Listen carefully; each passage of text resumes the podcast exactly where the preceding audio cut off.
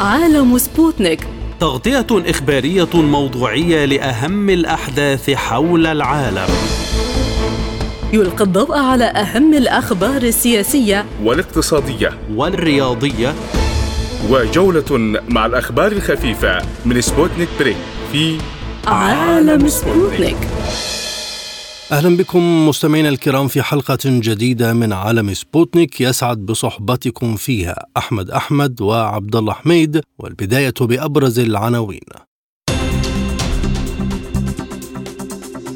الرئيس الهنغاري يؤكد أن الغرب يقترب من احتمال إدخال قوات الحلفاء إلى أوكرانيا. روسيا تقول إن الإمكانات النووية لباريس ولندن يمكن ربطها ببرنامج معاهدة ستارت. لافروف يؤكد أن موسكو تفكر بالرد على الغرب لتعديه المباشر على التيار الشمالي.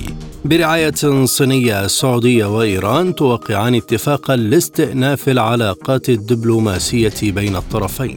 واقتصاديا الاتحاد الأوروبي يؤكد أن أداة العقوبات ضد روسيا شبه مستنفذة. قال رئيس الوزراء الهنغاري فيكتور أوربان إن الدول الغربية باتت تقترب من إجراء مناقشة جادة لاحتمال دخول قوات الحلفاء إلى أراضي أوكرانيا. وأضاف في تصريحات عبر راديو كوسوث أن الدول الغربية قريبة جدا وبكل جدية من مناقشة خيار عبور جنود الدول الحليفة لكييف ودخول الأراضي الأوكرانية. وأوضح أوربن أن العالم كان بعيدا جدا من فكرة تحويل حرب محلية كانت تدور حول لوغانسك ودونيتسك إلى حرب عالمية مشيرا إلى أنه يوما بعد يوم يتزايد احتمال حدوث ذلك. وكان أوربن قد قال في وقت سابقا إن البلدان الأوروبية تبدو مثل من يسير أثناء النوم على السطح تتمايل باستمرار على شفا حرب مع روسيا لافتا إلى أنه في الواقع تجري هناك حرب غير مباشرة بالفعل حيث يقوم الغرب بتزويد كييف بأسلحة فتاكة أكثر من أي وقت مضى وقد يصل الأمر إلى حد إرسال قوات حفظ السلام. للمزيد من المتابعة ينضم إلينا من سوريا العميد هيثم حسون الخبير العسكري والاستراتيجي سيدي بعد التحية بداية هل هناك أي إشارات تتعلق بإمكانية إرسال الغرب قوات إلى أوكرانيا؟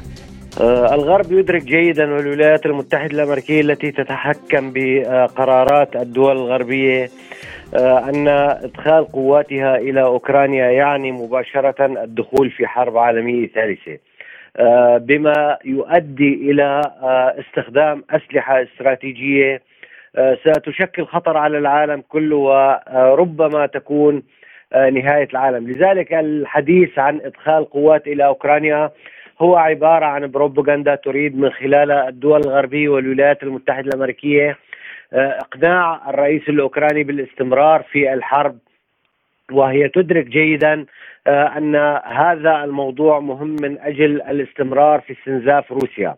آه، أما موضوع التأثير على الحالة المعنوية للجيش الروسي فأعتقد أنهم مقتنعون آه، أن الروس لا يصدقون كلام الغرب فيما يتعلق بإدخال قوات مباشرة إلى أوكرانيا والدخول في مواجهة مع الجيش الروسي على الأراضي الأوكرانية. وحال اتخاذ القرار بالفعل ما طبيعة القوات التي سترسل حينها والأسلحة التي ستستخدم برأيك؟ لن تقوم الدول الأوروبية بإدخال قوات إلى أوكرانيا، هي ستكتفي بما تقوم به حاليا آه، من إمداد القوات الأوكرانية بالذخائر وبالأسلحة آه، التي آه، لا يمكن أن تشكل بطبيعة الحال تهديدا للأراضي الروسية وكل المسؤولين الأوروبيين والأمريكيين تحدثوا عن أنهم لن يزودوا أوكرانيا بالطائرات المقاتلة أو الطائرات القاذفه أو غير ذلك من الأسلحة الثقيلة التي يمكن أن تؤدي إلى إحداث نوع من الاشتباك المباشر مع الجانب الروسي. آه، لذلك أعتقد أن الحديث أو أن الوضع سيستمر على ما هو عليه وهو دعم أوكرانيا اولا بالمال ثانيا بالاسلحه التي تؤمن استمرارية القتال فقط وهي أسلحة أو ذخيرة الدبابات ذخيرة المدفعية الأسلحة والذخائر المتوسطة والخفيفة التي تؤمن للجيش الأوكراني. الاستمرار في القتال وهذا ما تريده الولايات المتحدة الأمريكية.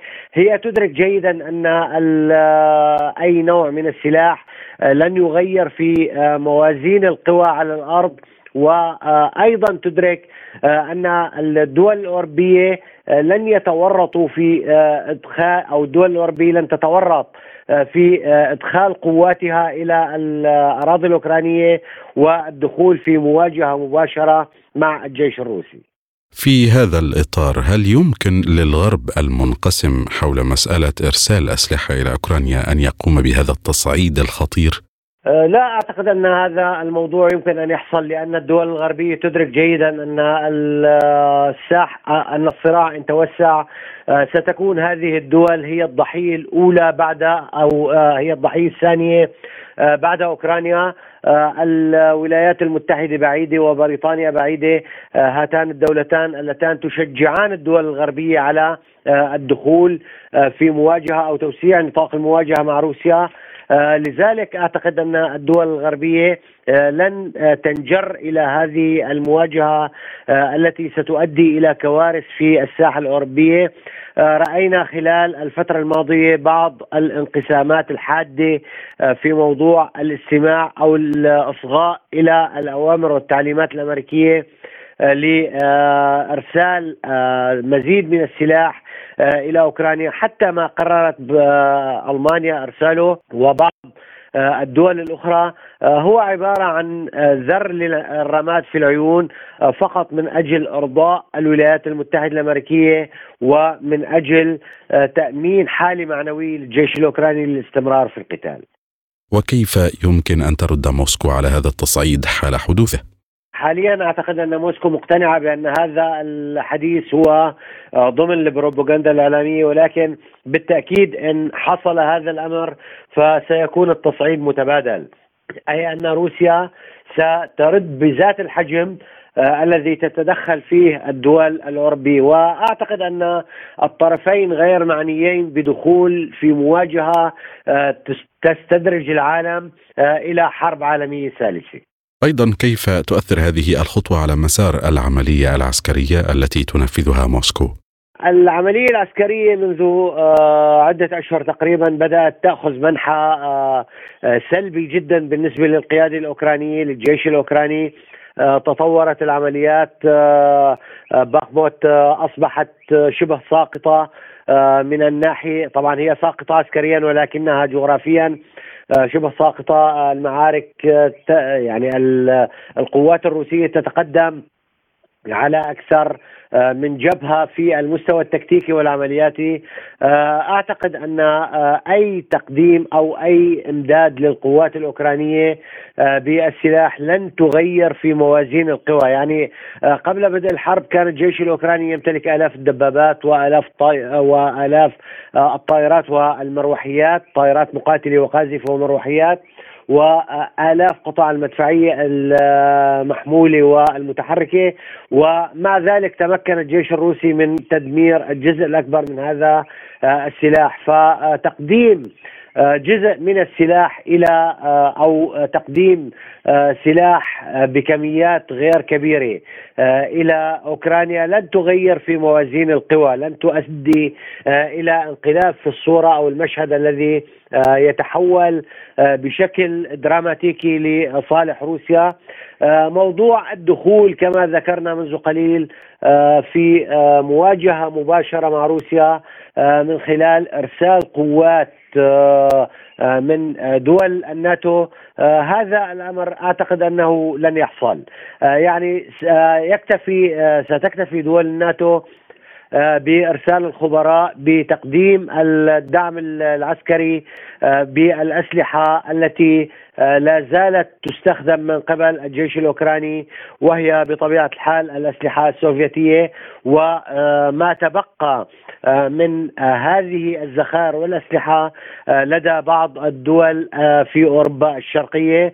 بالإضافة إلى بعض منظومات المدفعية والصواريخ التي جرى تسليمها أو جرى تزويد الجيش الأوكراني بها منذ أشهر طويله وهذه المنظومات بطبيعة الحال لم تغير في مشهد العمليات القتالية وهي لن تغير في المرحلة القادمة. الأمور تتحرك بالاتجاه آه، المعاكس لرغبة القيادة الأوكرانية والدول الأوروبية آه، في موضوع آه، العمليات القتالية. المسعى الصيني الحالي للوساطة أعتقد أنه اثر بشكل فعال في الرأي العام وفي أيضا قرارات الدول الأوروبية بقيادات الدول الأوروبية. هذه المعلومات التي آه، يتم تسريبها عن تزويد أوكرانيا آه، بالسلاح أعتقد أنها تأتي آه، في إطار لفت أو في إطار تحسين الحاله المعنويه للجيش الأوكراني وفي إطار وضع أوراق إضافية للمفاوضات التي يمكن أن تحصل في حال تم التوافق على المبادرة الصينية للعوده إلى طاولة المباحثات.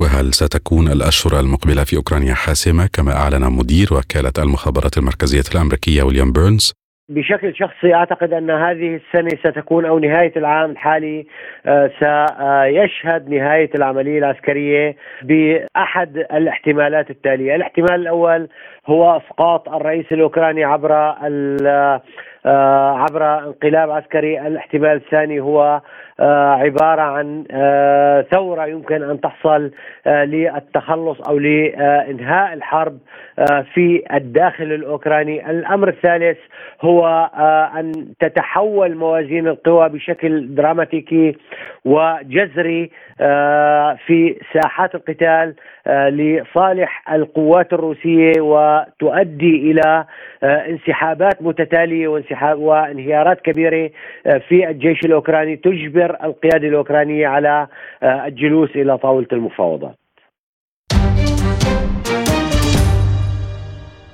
قال نائب وزير الخارجية الروسي سيرجي ريابكوف إنه إذا كانت هناك إرادة سياسية فيمكن ربط لندن وباريس بمعاهدة الأسلحة الهجومية الاستراتيجية الروسية الأمريكية الحالية. أضاف في مقابلة مع قناة آرتي الناطقة بالعربية أنه في هذه الحالة سيكون من الممكن إيجاد الأساليب القانونية اللازمة والصياغة المناسبة. أشار ريابكوف إلى أنه لا يمكن صرف الانتباه عن الإمكانات النووية التي تملكها بريطانيا وفرنسا منوها إلى أنه في حال وجود إرادة سياسية من جانبهما. بالطبع يمكن ربطها ببرنامج ستارت. وأكد ريابكوف على أنه من دون مراعاة سليمة لإمكانات وقدرات هاتين الدولتين. أقرب حلفاء الولايات المتحدة الأمريكية في الناتو فإنه لا سبيل للمضي قدما في هذا المجال الرئيسي. وشدد المسؤول على ضرورة إدخال الإمكانات النووية لفرنسا وبريطانيا في المعدلة الجديدة المستقبلية للأمن والاستقرار الاستراتيجي لأنه دون ذلك لن تنجح السيطرة المستدامة على التسلح. للمزيد من المتابعة ينضم إلينا من فرنسا الكاتب والمحلل السياسي السيد هلال العبيدي سيدي بعد التحية بداية إلى أي مدى يمكن أن يستجيب الغرب بالفعل لمطالب موسكو؟ المطالب الروسية أيضا متعلقة بمطالب مقابلة من الولايات المتحدة الأمريكية وهي إدراج الصين ضمن هذه الاتفاقية.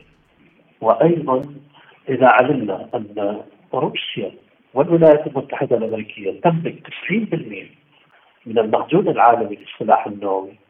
سندرك أن بقية الدول لا تمتلك سوى 10% من هذا المخزون لذلك أعتقد أن مطالب روسيا يجب أن نأخذ بنظر الاعتبار أيضا مطالب أخرى للولايات المتحدة الأمريكية ومن ضمنها التطوير الذي يجري حاليا على صواريخ باليستيه روسية تفوق سرعتها تسعة مرات سرعة الصوت وتحلق في أجواء عليا خارج يعني إطار الصواريخ البالستية المعروفة. لذلك أعتقد أن هذه المطالب كلها يجب أن تأخذ بنظر الاعتبار وليس المطالب الروسية فقط. يعني لا يتم تفضيل مطالب روسيا على مطالب الدول الأخرى من ناحية التطوير الذي تقوم به روسيا حول هذه الصواريخ البالستية التي ستزيد من سباق التسلح النووي لذلك أعتقد أن هذه المطالب هي نوعا ما مشروطة بموافقة روسيا على مطالب أخرى يجب فهم هذه القضية. وهل يؤدي تجاهل مطالب روسيا من قبل الغرب إلى فقدان السيطرة المستدامة على تسلح كما حذرت موسكو؟ يعني بالتأكيد إذا علمنا أن معاهده ستارت ثلاثة يعني حددت آه، عدد الأسلحة النووية لدى كل من الولايات المتحده الامريكيه وروسيا حددتها تقريبا ب 700 صاروخ باليستي نووي هذه الصواريخ العابرة للقارات وأيضا ب 1550 آه، صاروخ يطلق من الغواصات أو من حاملات آه، أو من القاذفات الجوية. آه، لذلك مجموعها أعتقد 2250 صاروخ نووي لدى كل دولة. هذا العدد كافي لتدمير العالم. هذا عدد الصواريخ النوويه خصوصا أن الأسلحة النوويه شاهدنا قدرتها التأثيرية آخر مرة في عام 1945 عندما فجرت مدينة هيروشيما وناكازاكي. لذلك أعتقد أن عدم الاتفاق آه، حول قضية آه، إعادة آه، الاتفاقية النووية ستارت ثلاثة يعني تدمير كامل للعالم لأن حجم هذه الصواريخ لدى كل دولة 2250 صاروخ يكفي لتدمير أجزاء كثيرة من الكرة الأرضية وسيترك أثر مستدام. لذلك الدخول في سباق تسلح نووي جديد بصراحة لا يخدم الأمن والسلم العالميين الذين تنشده بقية العالم. فأعتقد أنه سيدخل هذا الموضوع سيدخلنا أيضا في سباق تسلح نووي جديد لا نعلم إلى أي مدى سينتهي هذا السباق سباق التسلح النووي والذي هو بالنتيجة سيستهلك إيرادات وواردات العالم في قضايا لا أعتقد أنها ستنفع الأمن والسلم العالميين وفي هذا الإطار كيف يمكن قراءة إعلان بريطانيا وفرنسا الاتفاق على التعاون في تطوير أسلحة معقدة وبعيدة المدى؟ آه هذا الموضوع منفصل لأنه لا يتعلق بالأسلحة النووية. يعني لما يتطرق فرنسا وبريطانيا إلى إلى السلاح النووي في هذا التعاون. وهذا التعاون جاء بعد إقرار بريطانيا وفرنسا آه أن التهديد الأول الآن الذي يمثل القارة الأوروبية آه، هو روسيا. اليوم القارة الأوروبية تعتبر أنه أول تهديد أمني يواجهها هو من قبل روسيا. لذلك عليه الأخذ بنظر الاعتبار تطوير إمكانياته الذاتية في التكنولوجيا تكنولوجيا السلاح خصوصا السلاح البعيد المدى ولكن دون دون إدخال القوات النووية أو المواد النووية في هذا التطوير. وهذا التطوير جاء نتيجة حاجة أوروبا إلى حماية نفسها دون الاعتماد على الولايات المتحدة الأوروبية. هناك فكرة لإنشاء جيش أوروبي موحد. وهذه الفكرة بدأت تتبلور. آه هذه الفكرة موجودة قبل حرب أوكرانيا ولكن بدأت الحاجة لها تتبلور بعد خصوصا بعد 23 2022 يعني بعد حرب أوكرانيا بدأت هذه الفكرة فكرة إنشاء جيش اوروبي موحد.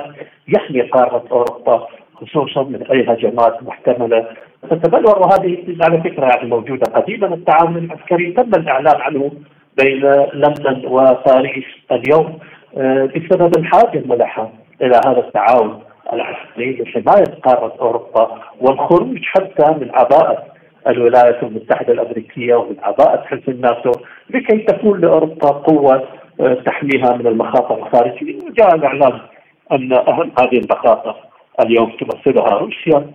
إذا من المقصود بهذا الاتفاق؟ وما الذي يمكن أن يترتب عليه؟ الحماية حماية أوروبا.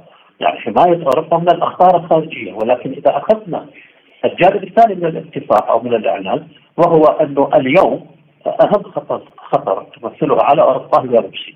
لذلك هذا الاتفاق يمكن أخذه بنظر الاعتبار أنه يمثل تحدي جديد لمساعدة أوكرانيا وان أن موسكو يجب عليها أن تحاول إعادة هيكله وجدولة الخط الفاصل الامني بين اوروبا الشرقية وبين روسيا، يعني هذا هذا بحاجه إلى اتفاق جديد يضمن يعطي ضمانات كما جاء في كلام سابق للسيد رئيس فرنسا إيمانويل ماكرون. موسكو من حقها أن تطلب هذه الضمانات ونحن على استعداد أن نعطي هذه الضمانات لروسيا بعدم توسع حلف الناتو.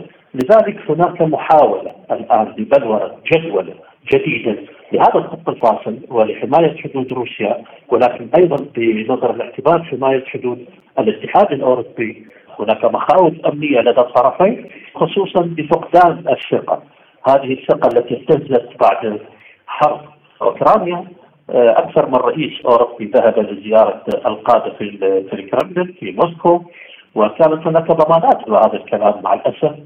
آه، أظهر عدم الثقة. بين رؤساء هذه الدول. لذلك اليوم نحن بحاجة إلى اتفاقية جديدة تضمن حدود كل طرف لمواجهة التحديات من قبل الطرف الآخر. أكد وزير الخارجية الروسي سيرجي لافروف أنه إذا تم حظر قيام تحقيق موضوعي وحيادي وشفاف في الهجوم الإرهابي على خطوط أنابيب غاز التيار الشمالي فإن موسكو ستفكر في كيفية الرد على هذا الهجوم الإرهابي. وقال لافروف في تصريحات أدلى بها خلال استضافته في البرنامج السياسي الروسي الشهير بالشايريغرا اللعبة الكبيرة أن هذا الهجوم الإرهابي لن يبقى دون رد معتبرا أن الهجوم اعتداء مباشر على ممتلكات روسيا إلى حد كبير. إلى ذلك. قال النائب الأول لممثل روسيا الدائم لدى الأمم المتحدة دمتري بوليانسكي أن روسيا ستنشر وتوزع قريبا مراسلات مجلس الأمن الدولي مع الدنمارك والسويد وألمانيا بشأن التحقيق الجاري في تفجير خطوط أنابيب الغاز التيار الشمالي. وأوضح أنه لا يسمح بمشاركة روسيا في التحقيقات الجارية في عدد من البلدان الدنمارك والسويد وألمانيا رغم أن موسكو هي الطرف المتضرر منوها إلى أنه يتم إبعاد روسيا ومنعها من الوصول إلى أي معلومات مؤكدا في الوقت نفسه على ضرورة مشاركة موسكو في التحقيق. للمزيد ينضم إلينا من برلين الكاتب والمحلل السياسي السيد رضوان قاسم. بعد التحية لماذا لا تريد الدول الغربية مشاركة موسكو في التحقيقات الجارية بشأن العمل التخريبي الذي استهدف التيار الشمالي؟ حقيقة أصبح من الواضح أن آه، هذه الدول تريد أن تخفي حقيقة ما ما حصل في آه، السيل الشمالي. وهم يعرفون تماما معرفة أنه إذا ما دخلت روسيا على الخط وكانت مشاركة في هذه التحقيقات ستنفضح كل ما حاولوا يخبئوه وكل الأسرار التي كانت وراء هذه العملية. لأنهم يعرفون تماما معرفه أن المستفيد الوحيد من تفجير السيل الشمالي هو الولايات المتحدة الأمريكية وهم اعربوا أكثر من مرة آه، مسؤولين أمريكيين وهددوا أنهم سيقطعون هذا الخط. وطبعا هذا يضر بمصالح الدول الأوروبية وعلى رأسها ألمانيا، فإذا ما شاركت روسيا في هذا التحقيق وتبينت الحقيقة، طبعا هذا سيؤثر على شعبية هذه الحكومات في الدول الأوروبية وسينقلب ستنقلب الأمور راسا على عقب. وكأنه هذه الحكومات تتآمر على شعوبها، تتآمر على دولها وبالطبيعي سيكون موضوع سيكون موضع موضع انتقاد وربما يضطر إلى الاستقالات وهذا مما يجعلنا نفهم لماذا يعارضون يعارضون السماح لروسيا بالمشاركة. وحتى أصلا لا يريدون إظهار الحقيقة في هذه التحقيقات. إلى أين وصلت؟ يعني هم قالوا أن هنالك عمل إرهابي عمل تفجيري. نعم ماذا نتج عن هذا العمل؟ ماذا نتج عن هذه التحقيقات التي بدأتم بها؟ وهل يعقل لأن يكون القاتل والمحقق والقاضي هو ذاته؟ هذا أمر غير منطقي وغير مقبول أصلا. يعني حتى صاحب العلاقة الرئيسي صاحب المتضرر الأكبر بهذا بهذا الحدث لن يكون موجود في التحقيقات. يعني كيف يمكن لعاقل أن يتقبل هذا الموضوع؟ إذا إلى أي مدى يمكن أن يتغير الموقف الغربي في هذه المسألة؟ أنا لا أعتقد طالما أن هنالك سياسات تبعية سياسات آه، خضوع وإذلال للولايات المتحدة الأمريكية لا أعتقد أن هنالك من متغيرات قادمة قريبة. إن لم يكن هنالك فعلا متغير حقيقي في الداخل الأوروبي من خلال الشعوب وحركة الشعوب وضغط الشعوب في الشارع وربما أيضا استقالات يعني كما رأينا مثلا في ألمانيا هنالك الآلاف نزلت الشارع تطالب باستقالة وزيرة الخارجية السيدة أنا لنا بيربوك على خطابها المتهور يعني إلى حد كبير في اعتبارها أنها في مواجهة مع روسيا. هذه السياسات لهذه الحكومات تتناقض تماما مع مصالح شعوبها. لا أرى أن هنالك تغييرا جذريا سيحصل وخاصة في هذا الموضوع إما بتغيير الحكومات أو تغيير سياسات هذه الحكومات وإلا بضغوط شعبية في الشارع تطالب الدخول أو بالأحرى إعلان تفاصيل التحقيقات إلى أين وصلت. أنا هنا أريد أن أسأل سؤال. يعني بكل بساطة إذا لم يسمح لروسيا بالتحقيق المباشر وهذا حق مشروع لها لأنها هي المتضرر الأساسي في هذا الموضوع، طيب لماذا لا تستدعى بعض الدول الحيادية مثلا التي لا يعني آه، لا تتفق مع سياساتهم؟ ولا أريد أن أقول انها تتفق مع السياسات الروسية، أقله تكون على موضع حياد وتدخل في التحقيقات وتبين لنا مدى آه، آه، هذه التحقيقات إلى أين وصلت ومن وراء هذا التفجير الإرهابي ومن المتضرر ومن المستفيد، من هنا نعرف أن هنالك حقيقة تحقيقات نزيهة ونظيفة شريفة. ممكن أن تصل إلى نتيجة تظهر للرأي العام الدولي وللأمم المتحدة أن هنالك حصل تحقيق وتبين الفاعل كذا فلان أو فلان أو هذه الجهة أو تلك والمتضرر هو هذه الجهة. سيد رضوان ما هدف موسكو من اعتزامها نشر مراسلاتها مع كل من ألمانيا والدنمارك والسويد حول تفجير التيار الشمالي الذي تضمن صراحة رفض مشاركة موسكو في التحقيقات؟ هذه هي المفارقة الحقيقية ما بين سياسات موسكو الواضحة والعلنية والصريحة والتي تقول لشعوب العالم وللدول حقيقة الأمر وإلى أين وصلت الأمور وباقي هذه الدول التي تراوغ وتكذب على على شعوبها. روسيا هي العنصر الأساسي في هذا الموضوع وهي المتضرر الأساسي في هذه في هذا العمل الإرهابي. لا يسمحون لها بأن تشارك في هذه التحقيقات. من هنا المراسلات تبين أن هذه الدول التي لا تسمح لروسيا بالدخول في التحقيقات أنها تكذب على شعوبها وهم لا يريدون الحقيقة أن تظهر إلى إلى العلن. نشر المراسلات تبين أن آه هذه الدول هي التي ترفض وأن روسيا تطالب دائما بالمشاركة لإظهار الحقيقة للرأي العام الدولي، لكن هذه الدول ترفض هذه المشاركة، ومن هنا يتبين من خلال نشر هذه المراسلات يتبين للرأي العام الدولي من هو الذي يراوغ من هو الذي يكذب على شعوب العالم؟ ويبين مدى جدية روسيا بالطلب بأن أن تشارك بهذه التحقيقات لتظهر الحقيقة لأنهم هم المتضررون الأساسيون. أنا لا أعتقد أنهم سيسمحون بذلك لأنها ستنفضح سياساتهم وستنفضح أمورهم أنهم هم جزء من هذا العمل التخريبي الذي حصل. ما طبيعة الرد الذي يمكن أن تقوم به موسكو حال استمر الرفض الغربي في إجراء تحقيقات مستقلة. يعني معالي وزير الخارجية آه، الروسي السيد لافروف تحدث عن هذا الموضوع وقال يعني أن هنالك ممكن أن أن يصار إلى إلى دراسة رد يساوي هذا العمل. والحقيقة أن آه، يد آه، روسيا يعني لها طولة في في هذا الموضوع. ممكن أن تستطيع أن ترد في أي مكان يضر بمصالح هذه الدول. وهذا أمر ليس صعبا على روسيا أن ترد. لكن حتى الآن تستخدم وسائل الدبلوماسية تستخدم وسائل الحوار تستخدم وسائل قانونية يعني بالدرجة الأولى على أن تبين الحقائق على أن تبين من خلال هذه التحقيقات إلى أين وصلت الأمور ومن يقف خلف هذا العمل الإرهابي. لكن إذا ما أرادت روسيا أن ترد نعم باستطاعتها أن ترد وفي أماكن متعددة وربما تكون مضرة لهذه الدول أكثر بكثير مما تعرضت له أنابيب السيل الشمالي ومما تعرضت له المصالح الروسية. لكن حتى الآن هنالك يعني تروي إذا صح التعبير. التعبير من قبل روسيا في هذا الخصوص. أما الرد بالتأكيد هنالك مجالات كثيرة للرد على ذلك وربما أيضا يعني رفع قضايا قانونية أيضا في محكمة لاهاي الدولية بحيث أنه يعني ممكن أن يطالوا هذه الدول بتعمية الحقيقة وعدم إظهارها للرأي العام الدولي. أيضا إخفاء الإثباتات التي تؤكد تضليل التحقيقات وتضليل الرأي العام الدولي وإخفاء الذي يؤكد من خلف هذه القضية وهذا أيضا يعاقب عليه القانون لأنه تفضيل للرأي للعدالة الدولية وتفضيل أيضا للشعوب. لدى روسيا الكثير الكثير من الأوراق التي ممكن أن تعتمد للرد على هذا على هذا العمل الغربي.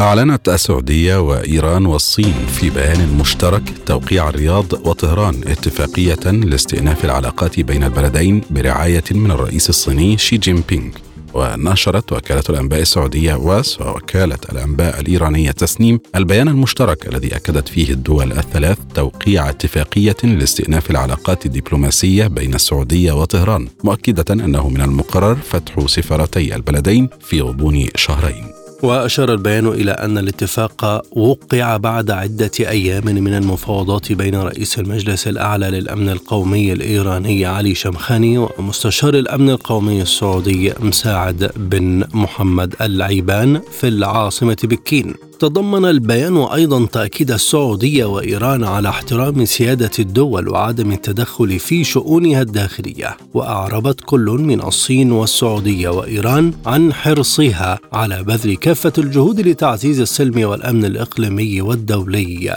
بحسب البيان.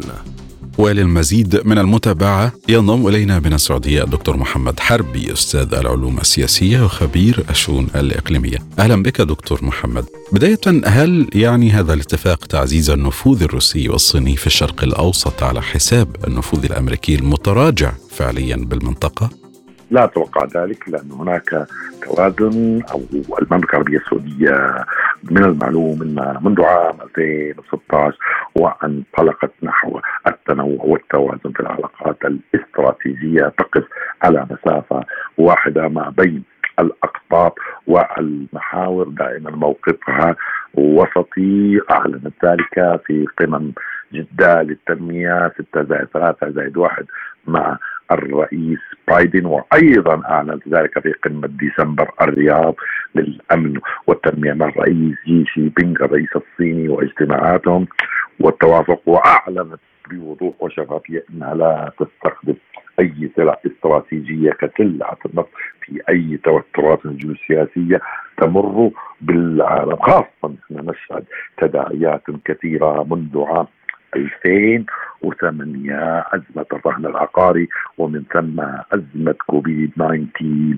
أزمة التغير المناخي المضطرب في العالم تداعيات الحرب الروسية وأثرها على النمو الاقتصادي العالمي وانخفاضه كما وصفه صندوق النقد الدولي انخفاض سلاسل التوريد والغذاء. فالآن الكل يبلور موقف نحو تعزيز أمن واستقرار المنطقة. هذه المحادثات حقيقة بدأت منذ 24 شهر برعاية الرئيس مصطفى الكاظمي الرئيس العراقي السابق واستكملت في 2022 برعاية سلطنة عمان. والآن تبلورت نتائجها في البيان الثلاثي ما بين الصين السعودية إيران بدعم من المجتمع الدولي. فأتوقع أنه هذا الملف خاصة ملف العلاقات السعودية الإيرانية سينعكس إيجابا على العديد من الملفات وخاصة الملف النووي خمسة زائد واحد واجتماعات فيينا وكيف ينعكس هذا الاتفاق على الأوضاع في المنطقة خصوصا اليمن ولبنان والعراق؟ طبعا آه، سيكون مفتاح للحلول جميع ازمات المنطقة سواء كان في اليمن أو العراق أو سوريا أو الملفات العديدة كالملف النووي خمسة زائد واحد واجتماعات فيينا ولا زالوا يدورون في حلقة مفرغة ملف الصواريخ ملف تعزيز الأمن والاستقرار.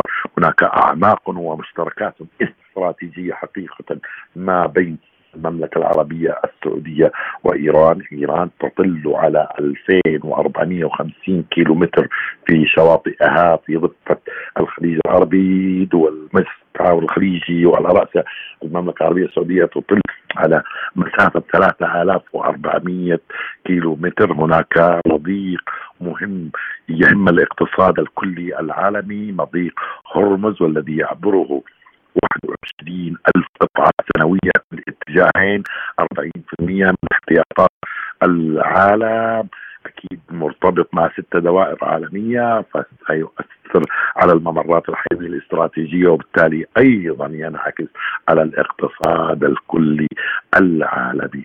أيضا ماذا عن الاتفاق الأمني الذي تم الحديث بشأن تفعيله؟ فيها اتفاقيتين حقيقة اتفاقية أمنية عام 2001 وأيضا اتفاقية اقتصادية ستعاد. هناك تفاصيل كثيرة ننتظرها في خلال الشهرين ولكن لابد أن نعرف أنه 24 شهر من المفاوضات المكوكية ستة جولات ابتدأت في أبريل 2021 في العراق ثم اختتمت في عمان والآن تبلورت مثل ما ذكرت لحضرتك في بداية حديثي في الصين ببيان. ثلاثي كل الملفات تتناقش على المستويات الثانية إلى أن نترقب اجتماع وزيري الخارجية السعودي والإيراني وبالتالي سيناقشون على الطاولة جميع التفاصيل والبروتوكولات وإعادة العلاقات وفتح السفارات والقنصليات المتوقفة منذ عام 2016 الاتفاقية تتضمن تأكيد الطرفين على سيادة كل منهما وعدم التدخل في شؤون الداخلية. كيف سيتم ذلك في ظل بعض التوترات التي حدثت على فترات متباعدة؟ التوترات ما بين إيران ودول مجلس التعاون الخليجي وعلى رأس المملكة الخليجية بدات منذ عام 1979 أي تقريبا 43 عام. ولكن لابد الآن أن يقيمون ويقدرون الموقف بمفهوم استراتيجي مستدام وليس بإطار وبعد تكتيكي فني مرحلي وقتي ومن ثم نعود إلى المربع واحد. فأتوقع انه جميع الملفات متداخلة مترابطة مع بعضها وكل ملف يحمل ملف الملف الآخر سي أو سينطلقون إلى مراحل مهمة نتمنى لها المهم الإطار والبعد الاستراتيجي المستدام. وإلى أي مدى اذا يمكن أن يسهم هذا الاتفاق في تعزيز الأمن والاستقرار بالمنطقة؟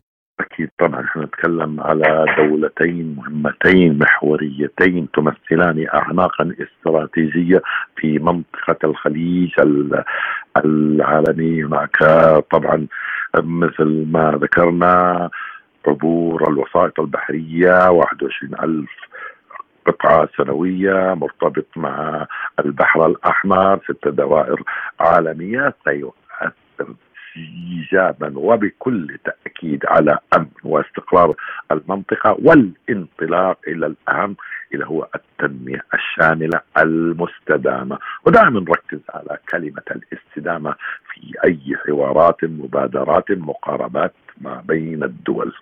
ختاما دكتور محمد ما مدى قدرة هذا الاتفاق على الصمود في ظل كافة التغيرات التي تشهدها المنطقة والعالم بأسره بما فيه من أزمات متفاقمة. هو حقيقة الآن الخيار السلام أصبح واجبا لا نملك رفاهية الوقت في ظل تداعيات كثيرة أزمات حروب تمر بها المنطقة. لابد يعني نعرف أنه الأمن والاقتصاد متلازمان فهذا يعتبر يعني الآن خيار مهم والكل يقدر ويقيم الموقف. لابد أن نعيد ونكرر أن يأخذون البعد والإطار الاستراتيجي المستدام لأنه مهمة خاصة إنه الآن رأينا إنه دولة محورية مركزية كالصين هي الضامن لهذا الاتفاق. تملك علاقات استراتيجية مهمة مع البلدين سواء المملكة العربية السعودية أو الجمهورية الإسلامية. نعرف إنه الصين هي الشريك التجاري الأول للمملكه العربية السعودية 60% من حجم أو استيرادها للنفط من منطقة الخليج العربي أيضا لديها اتفاقية مع الجمهورية الإسلامية بقيمة 400 مليار دولار على مدى 25 عام وقعت عام 2018 فأتوقع ان الصين ستلعب دور الرائي والضامن للمفاوضات المكوكية التي استمرت 24 شهر. صرح رئيس دبلوماسية الاتحاد الأوروبي جوزيف بوريل بأن قدرة الاتحاد على فرض عقوبات جديدة ضد روسيا شبه مستنفدة مشيرا إلى أنه لم يتبقى الكثير من الخيارات في هذا المجال. وأقل الدبلوماسي الأوروبي أنه لم يتبقى الكثير لفعله بشأن قضية العقوبات لافتا إلى أنه سيكون من الغريب بعد مرور عام على تصعيد الصراع الأوكراني أن تبقى خيارات. إلى ذلك أعلنت الولايات المتحدة والاتحاد الأوروبي أنهما يتخذان خطوات جديدة لمنع الدول من الالتفاف على العقوبات ضد روسيا. وأكدت واشنطن وبروكسل أن أحد عناصر ذلك القيام بخطوات جديدة مشتركة تهدف إلى منع الجهات حول العالم من دعم روسيا في حربها. على حد قوله. المزيد من المتابعة ينضم إلينا من بيروت الخبير الاقتصادي الدكتور بلال علامة دكتور أهلا بك هل يعني ذلك اعتراف الغرب بفشل العقوبات الاقتصادية على موسكو؟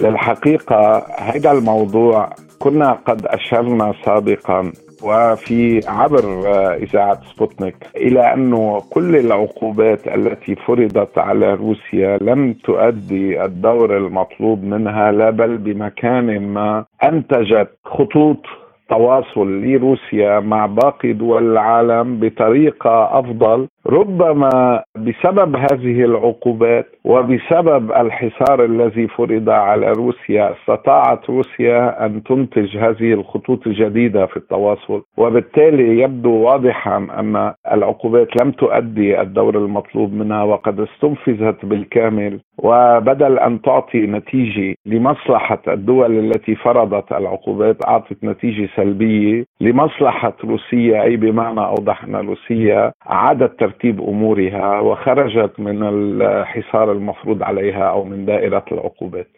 إذا مع فشل هذه العقوبات الغربية في تحقيق أهدافها، ما الخيارات لدى الدول الأوروبية؟ الخيارات لدى الغرب واضحة وليست كبيرة جدا هو العودة إلى المفاوضات كإطار لترتيب الأمور لقد استنفذوا كل الوسائل حتى أن في مكان ما استعملوا مؤتمر دول العشرين واستعملوا اجتماع الدول المنتجة للنفط وكل هذه الأساليب ولم تفلح في حصار روسيا أو تحقيق النتائج المبتغاة من العقوبات. وبالتالي لابد من العودة إلى الحوار كسبيل لإعادة تنظيم الأمور إذا لم يكن لإنتاج اتفاق فهو على الأقل لإدارة الاختلاف. يعني بمعنى أوضح اليوم لابد روسيا دولة كبيرة ودولة عظمى ولا يمكن تجاهلها في هذا الجزء الكبير من العالم ولا يستطيعون فرض العقوبات لتحقيق الأهداف. إذا العودة إلى تنظيم وترتيب الأمور هو الخيار المتاح الوحيد.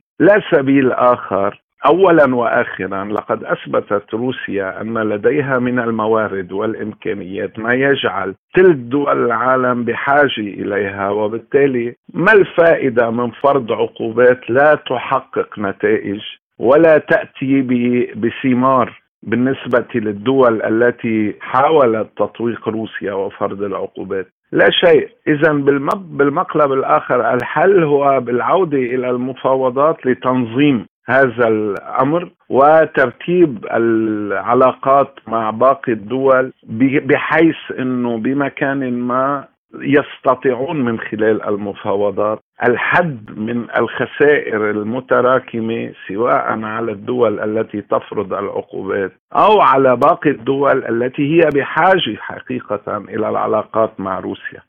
وبناء على هذا الواقع لأي مدى يمكن للغرب أن يراجع موقفه من العقوبات المفروضة على موسكو؟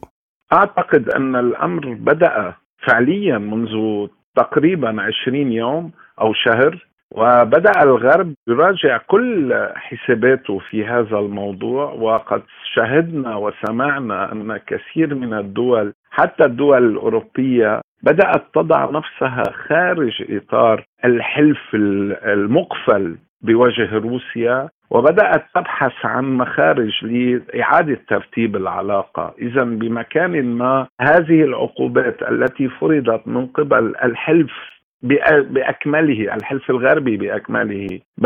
بات لدى دول معينة في هذا الحلف قناعة بأنها لن تثمر ولن تأتي بنتائج إيجابية وبدأوا البحث عن مخارج. ربما حاليا الموضوع هو على الطريقة الفردية أي كل دولة تحاول ترتيب أمورها ولكن بالمقلب الآخر يجب أن يتطور ليصبح حالة عامة تتعلق بكيفية إعادة ترتيب الأمور. وإلا أنا أعتقد أنه مزيد من الخسائر ستلحق بالحلف الغربي ومزيد من الخسائر ستلحق بكل الدول التي تنادي باستمرار تطويق روسيا وممارسة عقوبات عليها. طب دكتور ماذا يعني إعلان واشنطن والاتحاد الأوروبي اتخاذ خطوات جديدة لمنع الالتفاف على العقوبات ضد روسيا؟ هي محاولة أخيرة الحقيقة هي محاولة أخيرة لتصوير الأمور وكأنها ما زالت قائمة وفعالة ولكن بالمقلب الآخر إذا أردنا التعمق فمن المؤكد أن روسيا لا يمكن تطويقها ليس فقط على مستوى العلاقات مع باقي الدول وليس مستوى على وليس فقط على مستوى وجودها وقوتها في هذا الثلث من العالم إنما أيضا على مستوى النظام المالي على مستوى التبادل الأساسي السلعي الأساسي مع باقي دول العالم. وبالتالي لا يمكن اليوم من خلال بيانات إعلامية أو صحفية تصوير الأمور وكانه الأمر ما زال فعالا ومستمرا وسيعاد تفعيله. لقد استنفذت كل هذه الوسائل ومحاولات التطويق التي كانت ترتكز على أن العقوبات ستؤدي إلى انهيار الواقع المالي الروسي لم ينتج حلول ولا وصل إلى خواتيم بالنسبة لهم سعيدة وبالتالي كل محاولة إضافية لهذا الأمر سينتج حلول إضافية بالنسبة لروسيا وعليهم أن يدركوا أن الأمر لم يعد يستطيعون التحكم به بالكامل. والآن إلى جولة حول العالم. أكدت لجنة التحقيق الروسية أنها ستدرس بيانات جديدة قدمتها وزارة الدفاع الروسية بشأن ضلوع أمريكيين بتطوير مكونات أسلحة بيولوجية في أوكرانيا وقال قائد قوات الحماية من المخاطر الإشعاعية والكيميائية والبيولوجية في القوات المسلحة الروسية إيغور كريليوف أن وزارة الدفاع الروسية لديها معلومات حول أكثر من 100 مشارك أوكراني في برامج بيولوجية أمريكية مزدوجة الغرض. وأشار إلى أنه لم يتم تفنيد أي حقيقة واحدة تتعلق بالأبحاث البيولوجية ذات الاستخدام المزدوج لأمريكا من تلك التي أعلنت عنها وزارة الدفاع الروسية. قال مندوب روسيا الدائم لدى المنظمات الدولية في فيينا ميخائيل أوليانوف أن الثلاثي الأوروبي يواصل اتهام إيران بزيادة تخصيب اليورانيوم رغم تقرير الوكالة الدولية للطاقة الذرية الذي أكد أن نسبة تخصيب طهران لليورانيوم لم تتجاوز 60%. وأضاف أن هذا ليس خطأ إيران وإنما خطأ واشنطن والثلاثي الأوروبي الذين ليسوا مستعدين لإكمال الاتفاق على أنه اتفاق شبه جاهز من أجل استعادة الاتفاق النووي الإيراني أعلن رئيس الوزراء البريطاني ريشي سوناك أن بريطانيا وفرنسا اتفقتا على التعاون في تطوير أنظمة الدفاع الجوي والأسلحة الجوية والأسلحة بعيدة المدى. وقال في مؤتمر صحفي عقب القمة الفرنسية البريطانية أن البلدين سيبحثان بشكل مشترك تطوير أسلحة معقدة كأنظمة الدفاع الجوي والأسلحة الجوية والأسلحة بعيدة المدى. أعلنت إيران مقتل ضابطي شرطة إثر هجوم مسلح في محافظة سيستان وبولشستان جنوب شرقي البلاد. ونقلت وكالة أنباء الإيرانية عن قوى الأمن الداخلي في بيان أن الضابطين هما المقدم محسن بودينا والملازم الثاني أحسن شهركي. كانا يقومان بمهمة أمنية في ضواحي مدينة جولشن في المحافظة قبل أن يهاجمهما مسلحون بشكل مفاجئ. صوت مجلس النواب الأمريكي بالإجماع على رفع السرية عن معلومات المخابرات الأمريكية حول أصول فيروس كورونا وفقا لواشنطن بوست كان التصويت الذي انتهى ب 419 صوتا بالإجماع هو الموافقة النهائية للكونغرس على مشروع القانون وإرساله إلى مكتب الرئيس جو بايدن. أفادت الشرطة الألمانية باحتجاز عدد من الرهائن في صيدلية في مدينة كارلسرو جنوبي البلاد وأشارت إلى عدم وقوع إصابات. وذكرت إذاعة صوت ألمانيا أن حالة من القلق والترقب تسود كارلسرو بولاية بادن جنوب غربي ألمانيا بعد احتجاز رهائن بإحدى الصيدليات.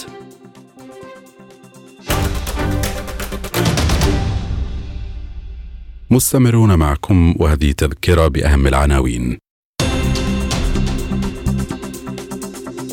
الرئيس الهنغاري يؤكد أن الغرب يقترب من احتمال إدخال قوات الحلفاء إلى أوكرانيا. روسيا تقول إن الإمكانات النووية لباريس ولندن يمكن ربطها ببرنامج معاهدة ستارت. لافروف يؤكد أن موسكو تفكر بالرد على الغرب لتعديه المباشر على التيار الشمالي. برعاية صينية السعودية وإيران توقعان اتفاقا لاستئناف العلاقات الدبلوماسية بينهما.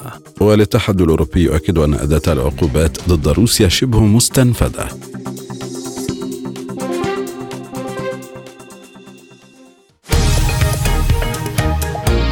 عالم سبوتنيك يغطي جميع الأحداث السياسية والاقتصادية والرياضية حول العالم على مدار ساعة تتابعون عالم سبوتنيك مع أهم خبراء التحليل السياسي والاقتصادي.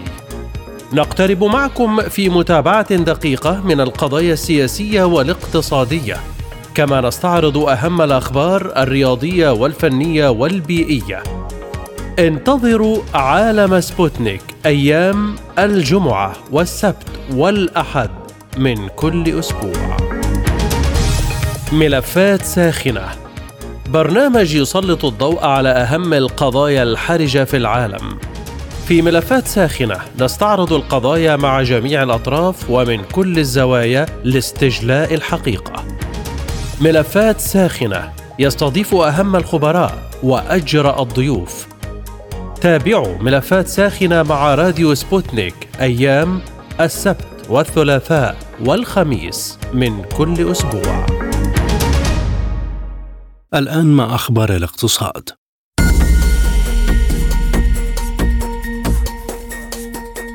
كشفت وزارة المالية السعودية عن تحقيق ميزانية المملكة فائضا وصل إلى 103.85 مليار ريال سعودي خلال العام الماضي 2022 وهو ما يساوي قرابة 27.5 مليار دولار. ووفق بيان الوزارة فإن الإيرادات بلغت واحد و 268 تريليون ريال فيما تجاوزت المصروفات 1.164 تريليون ريال. أوضح رئيس غرفة التجارة الإيرانية العراقية المشتركة حميد حسيني أن أمريكا سمحت للعراق بتسديد نصف مليار دولار من ديونه المستحقة لإيران مقابل الكهرباء والغاز لبغداد. وأضاف في تصريح لوكالة إرنا الرسمية أن هذه المبالغ وضعت في حساب إيران في بغداد وأن ذلك لا يعني أن إيران تستطيع التصرف بهذه الأموال حالياً. أشار تقرير إعلامي أن ممثلين عن وزارة الخزانة الأمريكية اجتمعوا مع مديري شركات ترافيغورا وغونفور وحثهم على عدم الخوف من صفقات استيراد النفط من روسيا. وبحسب التقرير الذي نشرته صحيفة فاينانشال تايمز فقد دعت الإدارة الأمريكية أكبر تجار السلع في العالم إلى عدم الخوف من صفقات توريد النفط الروسي الذي يتم تداوله ضمن الحدود السعرية التي تفرضها مجموعة السبع.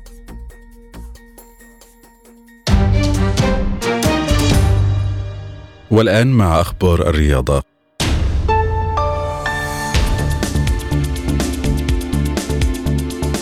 قرر الاتحاد الدولي للمبارزة السماح للرياضيين الروس بالعودة إلى المنافسة في بطولاته والمشاركة في التصفية المؤهلة لأولمبياد باريس 2024 ونقلت وكالة فرانس بريس عن مصدر في الاتحاد الدولي للمباراة أن القرار سيبدأ سريانه اعتبارا من أبريل نيسان المقبل وسيكون رهنا بتوصية المحتملة أو القرارات المستقبلية للجنة الأولمبية الدولية. وقدر المصدر أن أعضاء الاتحاد الدولي للمبارزة المجتمعون في مدينة لوزان السويسرية صوتوا بحوالي 65% لصالح عودة الرياضيين والفرق المسؤولين الروس والبيلاروس إلى المنافسات.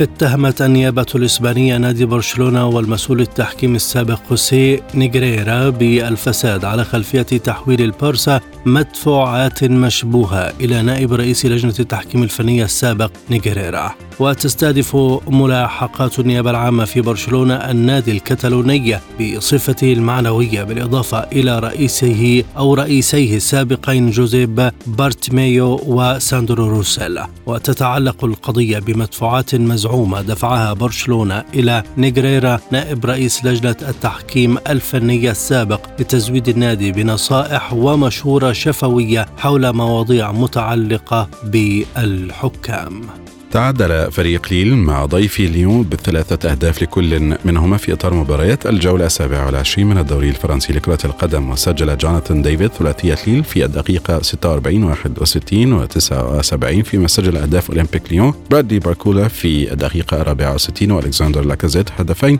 في الدقيقتين الثالثة وثمانين و 89 من عمر اللقاء وبذلك رفع ليل رصيده إلى 46 نقطة في المركز السادس كما رفع ليون الرصيد إلى 40 نقطة في المركز الثامن من ترتيب فرق الدوري.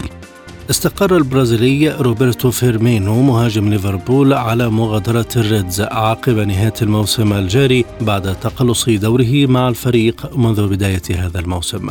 ذكرت صحيفة موندو ديبورتيفو الإسبانية أن فيرمينيو سيرحل عن ليفربول لافتة إلى أنه أبلغ قراره إلى يورغن كلوب المدير الفني للفريق الذي صرح أنه تفاجأ بقرار فيرمينيو مشددا على أنه يحترم ذلك. وتابعت الصحيفة أن فيرمينيو عرض نفسه على برشلونة فهو يعلم أن النادي يبحث عن مهاجمين وأن اقتصاد برشلونة لا يسمح بضم مهاجمين مقابل مبالغ كبيرة.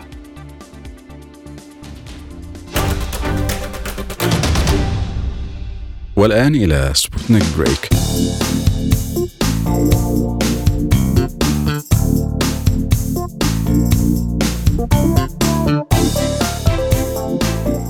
اكتشف باحثون من معهد اكتشاف الطب الحيوي في جامعة موناش بأستراليا إنزيما قادرا على تحويل الهواء إلى طاقة.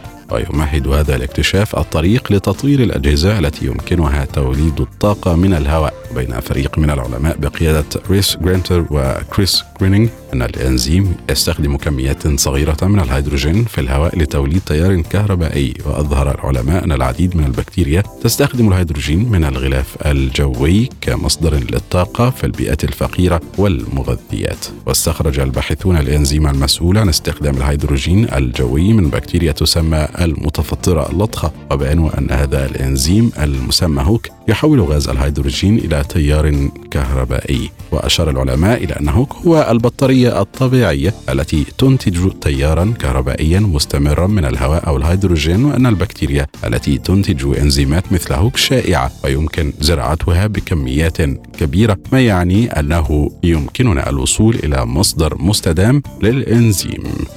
ابتكر مجموعة من الباحثين في جامعة روتشستر الأمريكية بقيادة العالم رانجا دياز موصلا فائقا جديدا يمكنه العمل في درجة حرارة عادية وضغط أقل بكثير من المواد الفائقة التوصيل التي تم اكتشافها سابقا.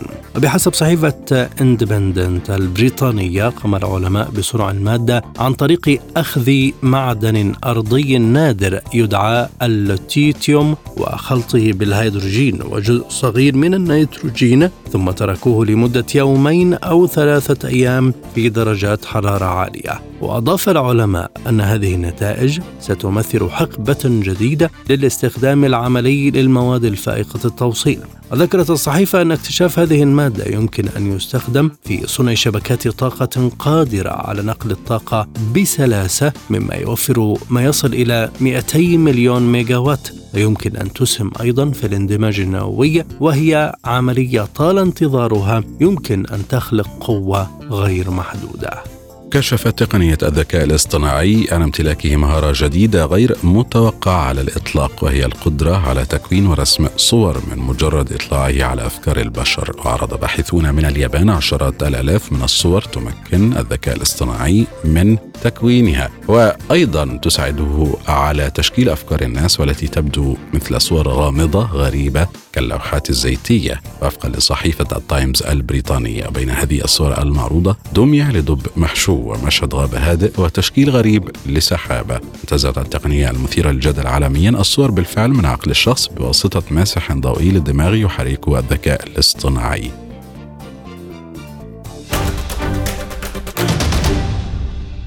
لا يبقى في هذه الحلقة سوى التذكير بأهم ما جاء فيها من عناوين. الرئيس الهنغاري يؤكد أن الغرب يقترب من احتمال إدخال قوات الحلفاء إلى أوكرانيا. روسيا تقول إن الإمكانات النووية لباريس ولندن يمكن ربطها ببرنامج معاهدة ستارت. لافروف يؤكد أن موسكو تفكر بالرد على الغرب لتعديه المباشر على التيار الشمالي. برعاية صينية السعودية وإيران توقعان اتفاقا لاستئناف العلاقات الدبلوماسية بين الطرفين. واقتصاديا الاتحاد الأوروبي يؤكد أن أداة العقوبات ضد روسيا شبه مستنفذة. ورياضيا الاتحاد الدولي للمبارزة. يقرر السماح للرياضيين الروس والبيلاروس بالعودة للمنافسة في بطولته إلى هنا تنتهي هذه الحلقة. شكرا وإلى اللقاء. للمزيد زوروا موقعنا على الإنترنت سبوتنيك